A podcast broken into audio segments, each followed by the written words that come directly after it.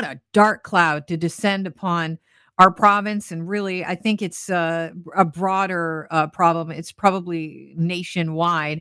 Ontario's long term care homes, it takes the military going in to um, come to the rescue of people uh, during this COVID pandemic to reveal the state of uh, just neglect and uh, abuse and um, disorder that's going on inside five of these long term care homes. I'd like to welcome onto the show Joseph Neuberger, who's our 640 Toronto uh, legal analyst, also a criminal lawyer. Joe, uh, you've heard the the news here. Uh, Mercedes Stephenson yeah. did a great job of breaking it down, and of course, one of those five long term care homes that were in the military report, Orchard Villa in Pickering is now being sued in a $40 million class action lawsuit for abuse and neglect and the staff and uh, supply shortages that failed to keep family members safe during this uh, COVID 19 pandemic. Uh, the question mark for me is not how many other class action lawsuits will follow, but are we going to see criminal charges laid here? Uh, I think we will, but I, I have two comments first initially. One, there is no surprise to this, and I'm shocked that long term care facilities had not been previously identified as hotspots for the spread of this virus. Second, um, neglect and abuse in long term care facilities is not something new. So there should not be a situation where our legislature gets into an argument about whether it was the conservative government ignoring this. I would I would bet my career on the fact that there the issues that they have found has been long-standing and goes back well into when other governments were in power because this is not something new. Mm-hmm. And this report has to be taken very seriously because the, the vast amount of um, neglect and abuse can easily lead to charges of failing to provide the necessities of life. These people are put in the care of other individuals for their necessities of life. And so there is a profound failure in that regard. Second, um, there is also issues of criminal negligence causing bodily harm.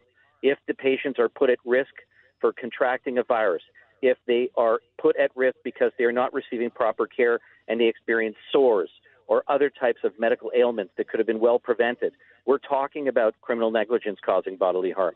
It's serious. Now, long and we have to be careful because there are many people, I'm sure, who work within the long-term care facilities who are doing their best and are trying within a very uh, difficult uh, structure mm-hmm. where there is not sufficient financing and infrastructure in place so that they run properly. So I don't want to paint everybody with a broad brush at all. But these findings are stark. It should not come as a surprise, and there should have been government action long before, and we should see a very detailed uh, investigation, not merely by the ministries, but also a police probe. Yeah, I would like to see a police probe. I, I, I when I hear about uh, just some of the just situations that were horrific happening um, you know perpetrated by workers that are supposed to be care workers in these facilities you know feeding people while they're lying down or you know they're still choking or they go to sleep while they've got food in their mouths. I mean everybody knows that that is a potential for uh, a tragedy right there or leaving people in soiled diapers until their skin ruptures. It, it's it's hard to understand how um, when the military comes in that you know people wouldn't change what they're doing in order to say well now we're being watched. We'll just change how we act. That to me speaks to the fact that they felt it was somehow normal.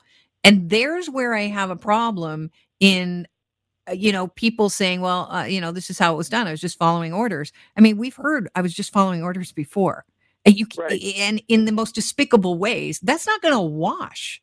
Right but that's why i'm saying this is not march 17th issue when we mm-hmm. figured out we had to have a lockdown because of covid-19 this is a systemic chronic history of improper care and it is a difficult difficult job to care for somebody who is in a long-term care facility with multiple issues and comorbid health issues. It's difficult. It is challenging for the workers there's no doubt it is a difficult job. That said, this has been chronic and I'm sure has been in place for a long time and not properly addressed. And when the military came in, they were in a situation, I, I'm sure, of panic because mm-hmm. of what was going on. And at that point, you're not going to see systemic change because we don't have a system in place for proper regulation and oversight and insurance of high quality care for those who are incredibly vulnerable in our community homes. I feel like if there aren't criminal charges laid, though, Joe, you can throw a huge amount of money at this problem and uh, people are not going to learn a very valuable lesson. Well, you know, to me, criminal charges always not are they're not always the best way to try and get change. You know, when there is a systemic institutional and bureaucratic failure and corporate failure, criminalizing the issue is not always the best thing.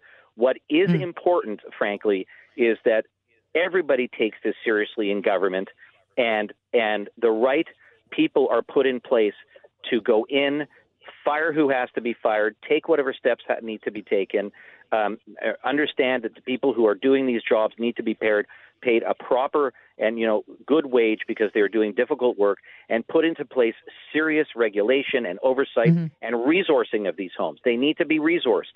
They need the funding.